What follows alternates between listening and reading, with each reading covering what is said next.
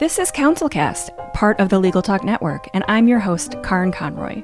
When you face a complex case outside your expertise, you bring in a co counsel for next level results. When you want to engage, expand, and elevate your firm, you bring in a marketing co counsel. In this podcast, I bring in marketing experts who each answer one big question to help your firm achieve more. Here's today's guest. I'm Rob Freund. I'm an advertising and e commerce attorney. I started my own practice in 2019 after being with Greenberg Traurig for close to seven years. I was a commercial litigator there. I did a lot of uh, false advertising, class action defense work.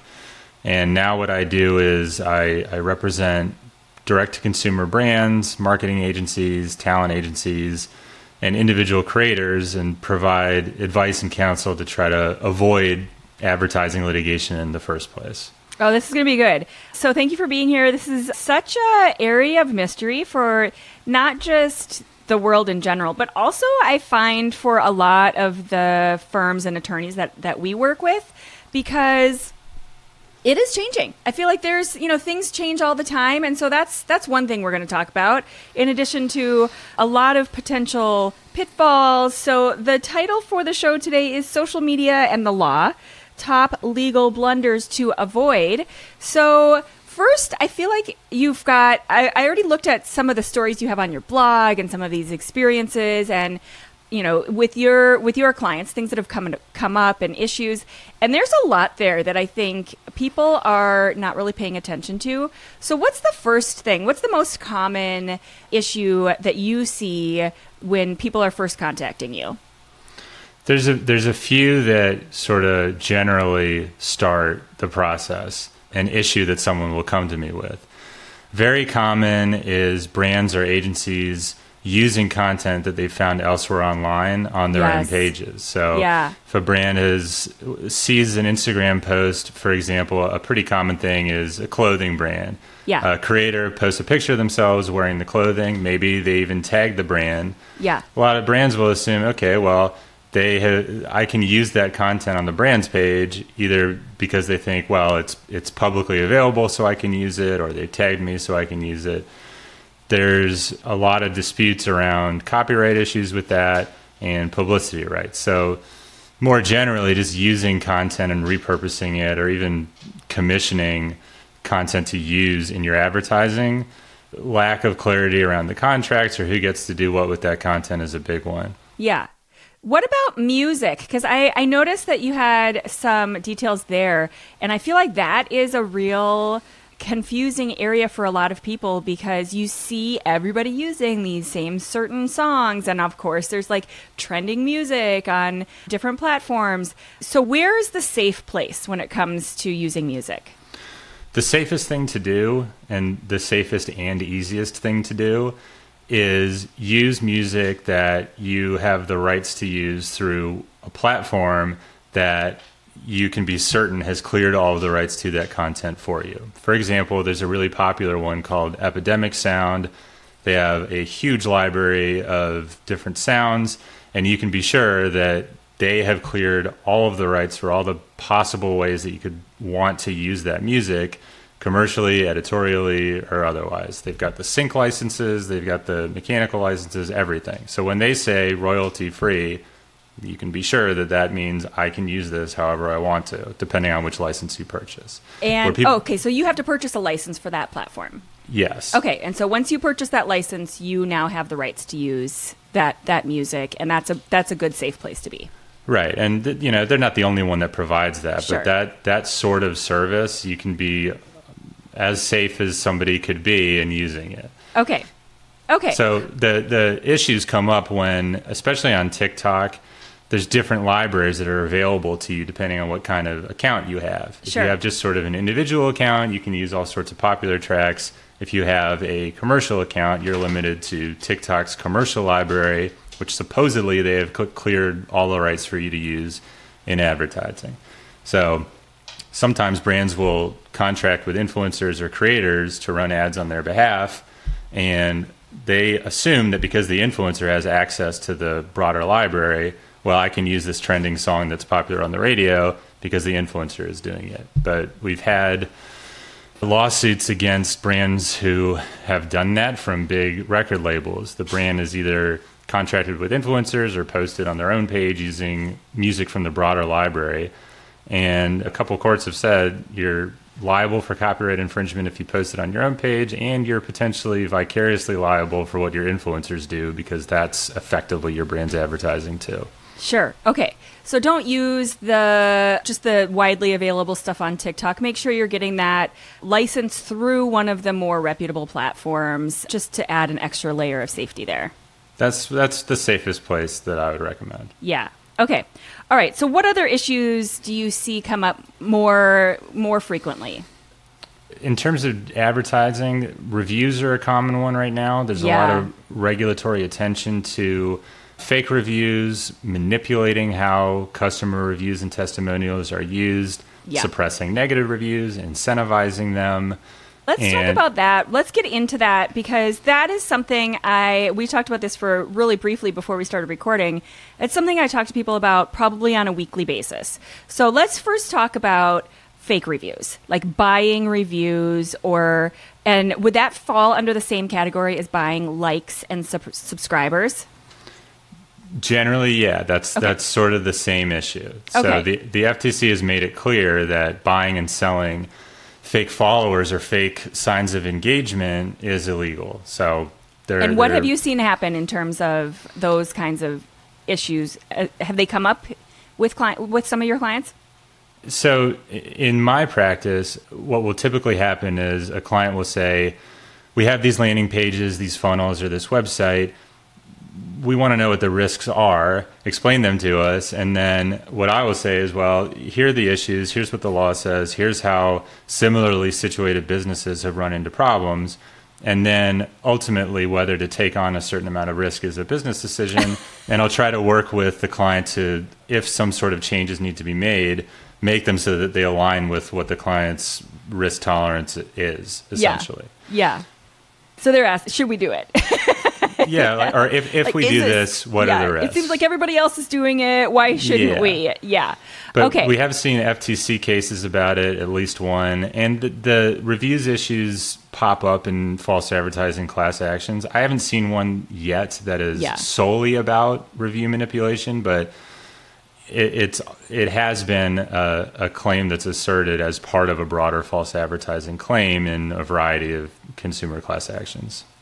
So, and so where does that lead? I mean, they're basically building this whole case for they contracted maybe an agency or someone to do a bunch of advertising for them, and then they came back and did a bunch of fake reviews, or it's part of a, a larger case in terms of in terms of what other kinds of elements so it depends on who's doing the suing. For um, yeah. for the for these consumer cases, it can be something like, well, I, I wouldn't have bought this dress if I knew that all of the testimonials on your website are fake. Yeah. Or I, I didn't know that they're all paid for. Yeah. Or I didn't know that there were actually 20,000 one star reviews because you only show the five star ones, something yeah. like that. And so, you know, the damages theories can vary. From the regulator's perspective, like the FTC, the concern is basically the same. You're doing harm to the marketplace, you're deceiving consumers because that you're, you're basically omitting information that would be material in someone's purchasing decision and it's it's unfair and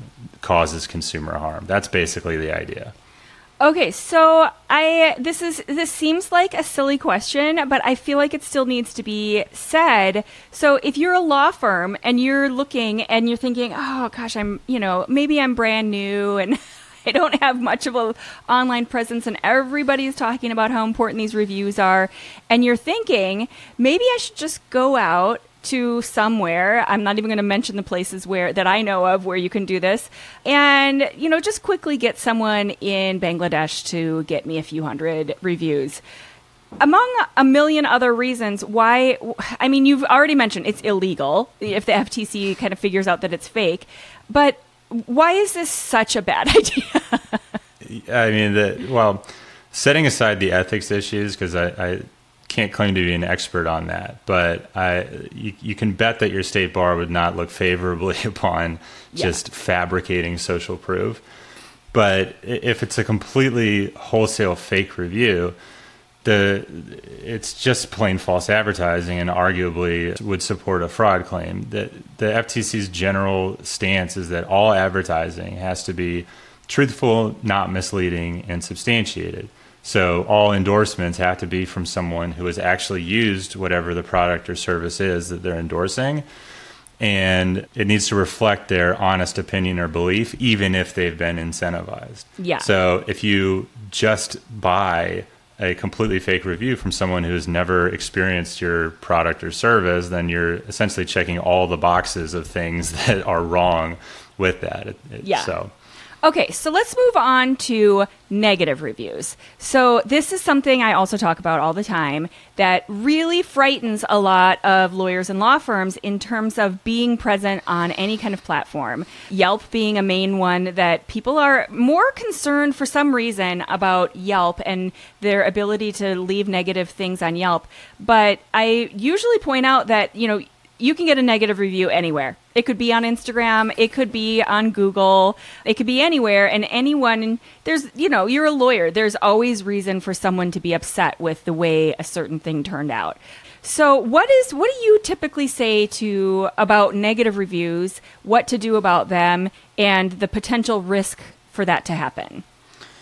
One thing that you should absolutely not do, and which I've, I've seen physicians get in trouble for, is put a clause in your contract with your clients that prevents or, or attempts to punish them in the event that they leave a negative review. Oh the, my gosh. The Consumer Review Fairness Act prohibits so, those sorts of gag clauses in consumer contracts. So if I understand why that would be appealing to want to just sort of silence that Yeah. in, a, in a contract, but even presenting someone with that contract, even if they don't ultimately sign it, is a violation of the CRFA. So definitely don't do that. Yeah.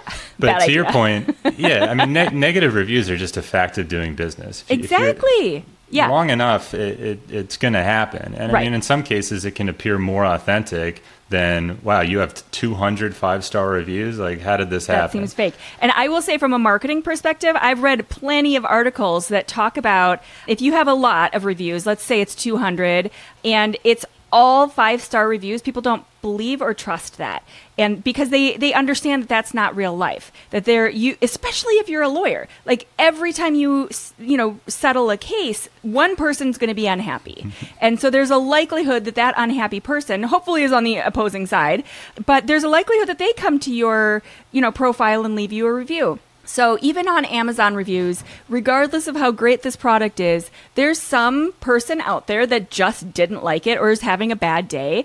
And so it is more trustworthy on reviews psychologically for people to see that it's, you know, 4.8 or 4.9 and then they can read those crazy reviews. And I do this a lot of times on hotels where I say, "Oh, okay, that is not you know that person is cuckoo and uh, you know that so that makes me believe even more in those positive reviews because this was the outlier Right.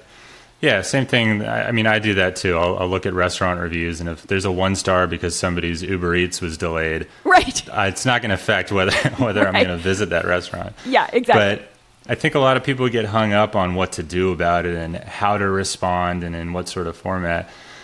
I think that this is just, you know, this isn't like legal advice, but just my take on responding to negative reviews. Sometimes you will get people who are just mistaken. Like they, maybe your law firm sounds like a different one in a different part of the country and you get Right. a review.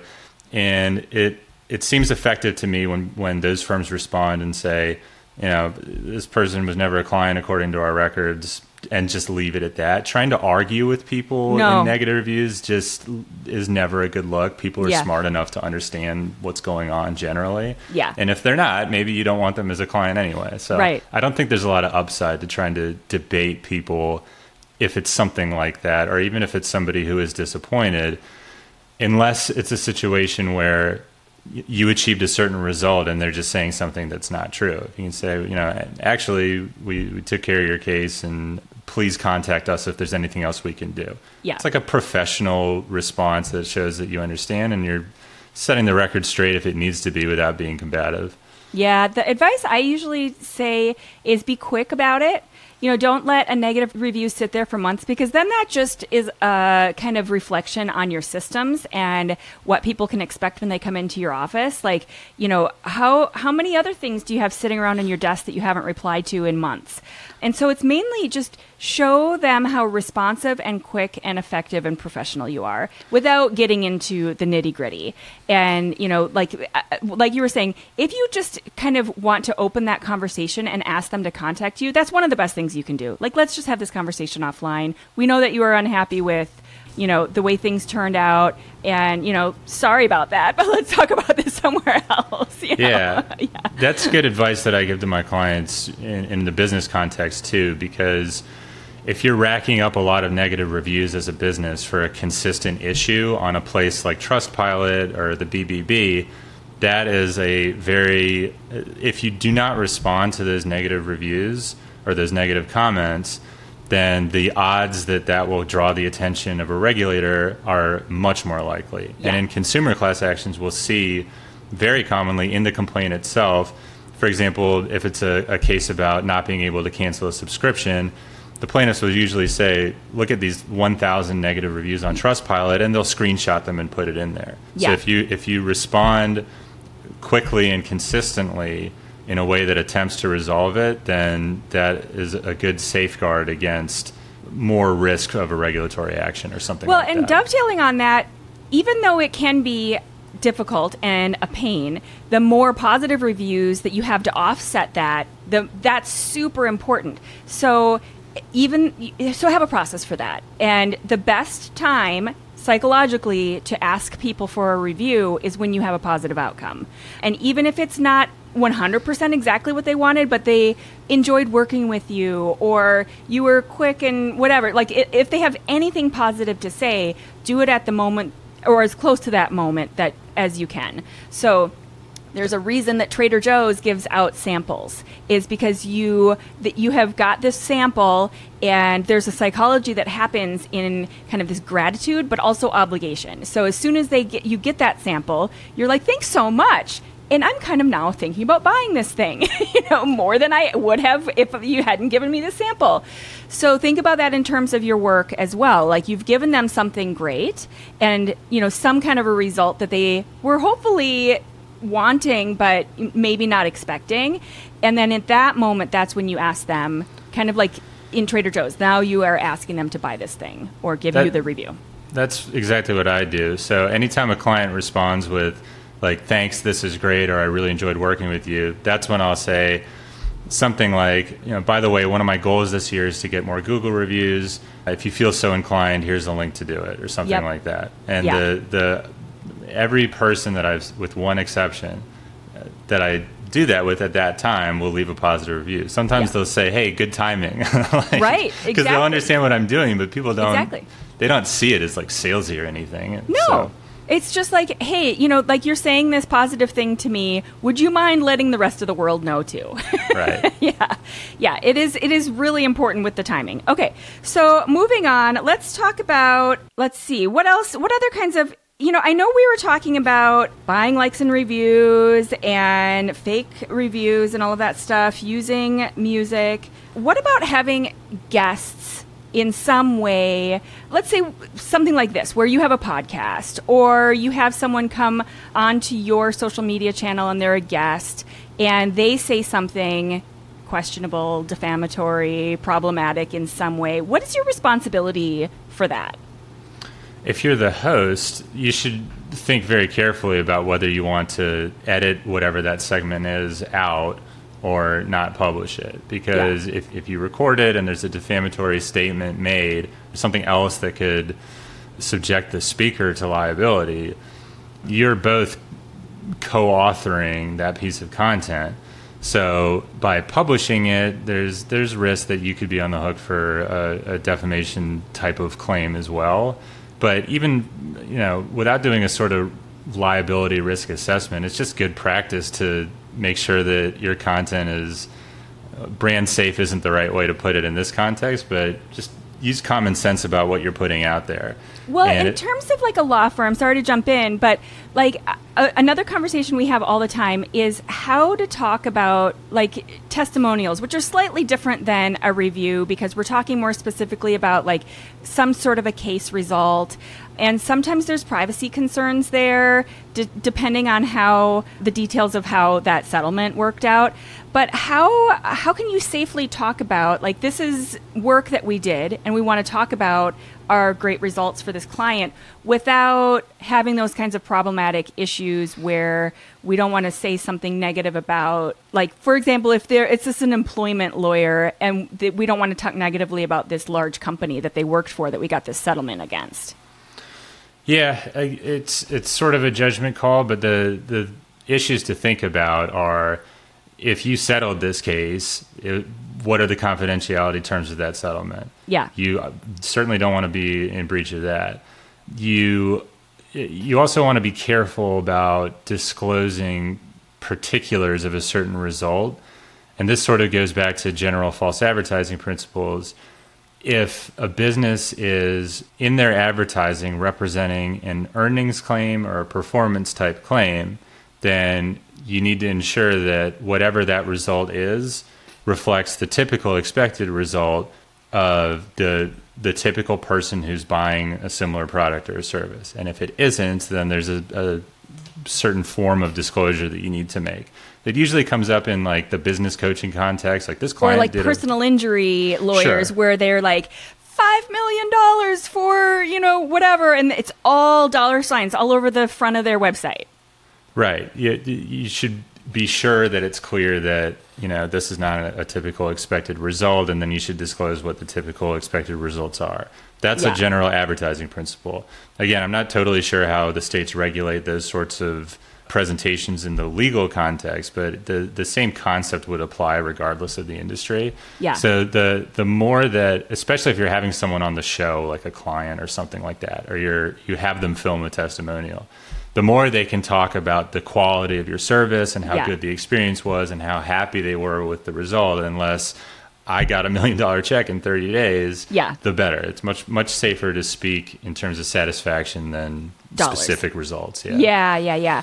The other thing that we talk a lot about, and I we won't get super into this, but I just also wanted to mention it is your website terms. So your policies and terms on your website kind of tie in with this idea of having those disclaimers about you know this is attorney advertising, case results do not reflect, blah blah blah. You know all of that legal stuff. Making sure that your terms on your website are up to date and that stuff changes. We see it changing on a weekly basis from one state to the next.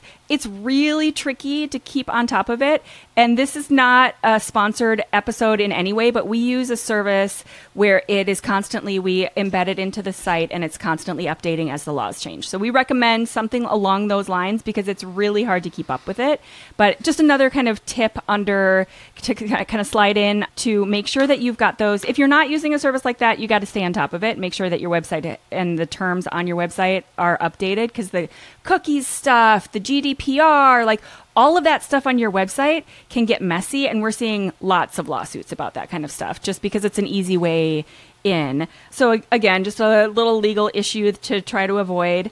Are there any like new things keeping that in mind that you've seen new laws or things that are changing like fresh type things that are popping up in terms of social media and the law and things that are changing, like as opposed to the last few years where people are getting stuck with things that they didn't see before? My answer to that is the the reviews issues that we talked about. That the, there's new rules coming out from the FTC that are going to become finalized. There's just much more attention to how you're using reviews and testimonials. So yeah. it's convenient that we talked about that because that's yeah. also my main answer to this question. But also things like the use of artificial intelligence. There's ad agencies that are really pushing using AI to either create user generated content or things like that. And there's just a whole host of issues to pay attention to. The the point that I would make that I usually tell clients or respond to people on social media is there's there's a common misconception that because the technology is new, it's unregulated. So there's a lot of these agencies that are like, well, there's no AI law yet, so we can use you know this model in this in this advertising, or, or you know nobody Yeah. really owns the rights to this content. It's a mistake to think that the same Yeah. advertising laws apply to new technology. It's just Yeah. we haven't yet had courts weigh in on every nuanced new issue. Well, and at the end of the day, it doesn't necessarily have to be a law specific to AI technology. If Right. you have AI write something and it's false and misleading, it doesn't matter who wrote it if you posted it on your blog post uh, on your blog. So, I mean, one way or the other, and you know, this is another topic that we've I've talked a lot recently about. But you really need to be careful with this AI stuff. We already have disclaimers in the content that we write to say that we do have AI tools that we use to optimize, check for SEO, make things better, but we do not use AI to write our content. We still use humans for that because it's not there yet. Right. You know, and it's there's so many potential issues that you are kind of facing by doing that that it's not worth going down that road at this point. All right. So before we get to the book review, anything else that you want to add in terms of laws, social media issues, potential things that you're seeing pop up? You know, any any other words of advice? I think we covered it pretty well. I, Yeah. I, I think that it's important to think about the consumer or whoever your potential client is who's seeing your ads. I, Yeah. I like to say that, and I'm borrowing this from another advertising attorney who's a friend of mine. He's in house at a telecom company, but he said something to one of our other friends who had this sort of like clever, sort of sneaky idea for a web page to solicit donations. He was joking around, but semi serious. And my friend said, Listen, do you think you're being clever? If so, you, you might want to take a look at whether what you're doing is illegal. And that's that's like generally pretty good advice. Like if, if you think that this is going to work because people don't fully understand the truth of what you're doing, probably a good time to really think and, and have somebody review it if, if you're not comfortable reviewing it yourself. Right. And clever, like I'm using air quotes, clever is another word for sneaky. Like, and sneaky pretty quickly, like you're down the road of, are, am I doing something legal? And if you have to ask that question, maybe let's back it up a little. Yeah, at le- let's uh, review. Yeah, at, le- at least think about it more carefully and then come up with your own risk tolerance. Right. Well, and oh gosh, it just seems like there's so many better ways to do all these things because at the end of the day, the goal is, you know, all of these things are marketing tactics and the goal is to get more traffic or more views or higher reputation or whatever. And all of a sudden when you are looking at these things that you think are shortcuts or sneaky or clever or whatever word you want to use, you're doing the opposite. All of a sudden, you're going to destroy all of that work to build your reputation, and you're going to look like either a cheat or a fraud or someone who you know doesn't have the expertise that that you have worked so hard to to build. So, like, why would you put that at risk? It seems really silly. Yeah, I mean, people are smart. They'll be able to understand if what you're doing is authentic or not. Right. And especially the types of people that you would like to have as clients, especially, Yes. will be able to suss that out. Well, that's the other thing. Like you go go down those like slimy uh, avenues. That's the kind of client you're going to get, and that doesn't sound fun. that sounds like a nightmare. All right, so it is time for the book- review, and I know you've got a good one to tie in to the whole conversation today about social media. So I did want to mention too that we have this cool library on the website for the podcast where all the guests have recommended books, and so you can go in there and check out and browse and look for the next best thing. And they're usually related to the topic that we're talking about. So there's a lot of good good books. And so what is the book that you're going to recommend today? The book I recommend is called Deceptive Patterns Exposing the Tricks Tech Companies Use to Control You. It's written by this guy, Harry Brignull, and he coined the term dark patterns, which is now being used by the FTC and other regulators to describe marketing tactics that are intended or have the effect of misleading people. Oh, And so oh, I like he- that. It's called he- Dark Patterns. It's called The book is called Deceptive Patterns, but Deceptive his, Patterns. but The- his the, yeah. term is Dark Patterns. The term is dark patterns. That's he, cool. He coined that in 2010. It's what the FTC Oh, wow. uses to describe things like if the you know confusing dialogue options like no, I would not like to cancel, or where it should be like, you know, yes or no Yes. clearly, or like Yes. one box is smaller than the other, or it's Yeah. pre-checked. Things like that is just one example.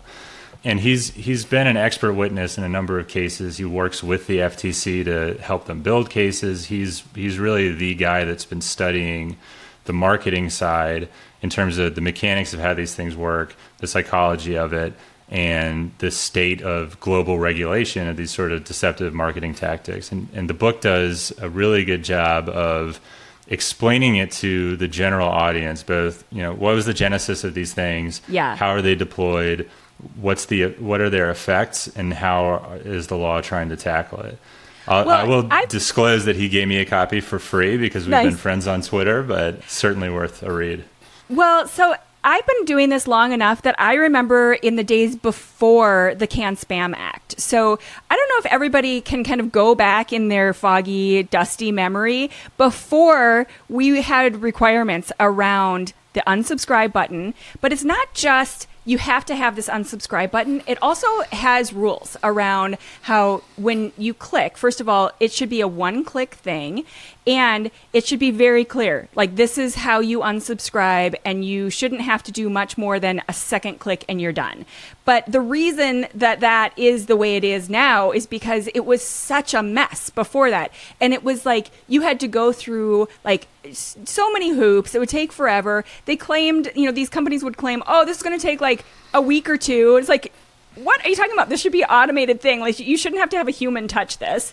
And so this is kind of a similar kind of thought process between behind like these sort of deceptive ideas in making it really complicated. And then the psychology behind that, like why would you want people to have this once again super negative experience with your company where they're just trying to get off your email list? like Right. just make it easy and they're going to assume that the rest of working with you is going to be the same way Yeah, I mean, the, the area that I address where this comes up most commonly has to do with subscriptions. And Yeah. there's there's a patchwork of state laws that have varying requirements. The FTC has their own requirements. They're updating those as well. And it's if you go on Trustpilot for any subscription-based company and you look at all the one stars, if there's something that's sticky about trying to cancel, that upsets customers like nothing else. That Yeah. will enc- certainly encourage people to go write a negative review more than anything else. Yep. And there's just a, an ongoing wave of class actions about it's either too hard to cancel or you didn't disclose the terms or you know you didn't send the right confirmation email or or whatever the state law violation is. So Yeah. And there are laws already in place for all of these things. So, like, if you do have any kind of a subscription, and it could be just like an ongoing service that they're, you know, being billed on a regular basis for. So, it doesn't have to be like vitamins, you know, like we've all seen all of those, you know, very kind of questionable things. I remember clearly that there was a like an essential oil company that at one point somehow I got subscribed to. I won't use the name, but it took me months to get unsubscribed. And this was not that long ago. I want to say this was within the last couple years. And I kept thinking, oh gosh, there are lawsuits waiting to happen here. so, you know, it just shouldn't it shouldn't be that way and you're going to get in serious trouble for making things more complicated than they need to be aside from the damage to your reputation and your brand. So that's just such a bad idea. yeah, I mean, yeah. again, just like consider your consumer. Would would you want to have to place a phone call and be put on hold to cancel your cable? Probably not. So you Right. shouldn't implement something similar in your own business. Yeah, exactly. All right, so what's one big takeaway? We talked a lot about all these potential pitfalls, issues, places to make sure that you're covered in social media. What's a big takeaway that you'd like uh, everyone to get from this episode? I think just be be mindful about the way that you're marketing, especially on social media, and how you're using content that you didn't create on your own, whether it's reviews or testimonials or a, a video that you're having created. Before you click post, think about the messages you're conveying, whether you've cleared all the rights to it, and it, that that small amount of time before you click post, where you just think through those issues, can save you a hell of a lot of money down the road if something were to go wrong that you didn't think about. Yeah, well, and also are you trying to be clever? like clever with the air quotes, you know, which also translates to sneaky, or are you trying to get around something? Like eh, use that as part of your that kind of thing you're describing where that that moment where you're reviewing like let's not be clever. Just be you know represent your brand represent your service represent your firm and whatever you're trying to say but don't try to be sneaky and clever. Like that's just that's kind of a slippery slope right there. Yeah Awesome. Rob Freund is an advertising attorney in LA and has all the tips. So follow him on all the social media. We we will link to all of your social media on the show notes and the page and you know all the places where you're going to find this podcast. So thank you so much for being here. That was really helpful. Yeah, thanks for having me. This is fun. Thank you for listening to this episode of the Councilcast podcast. Be sure to visit our website at council-cast.com for the resources mentioned on the episode and to give us your feedback. If you enjoyed this episode, I would appreciate if you could rate and review the podcast on Apple and subscribe to your favorite podcast platform. See you on the next one.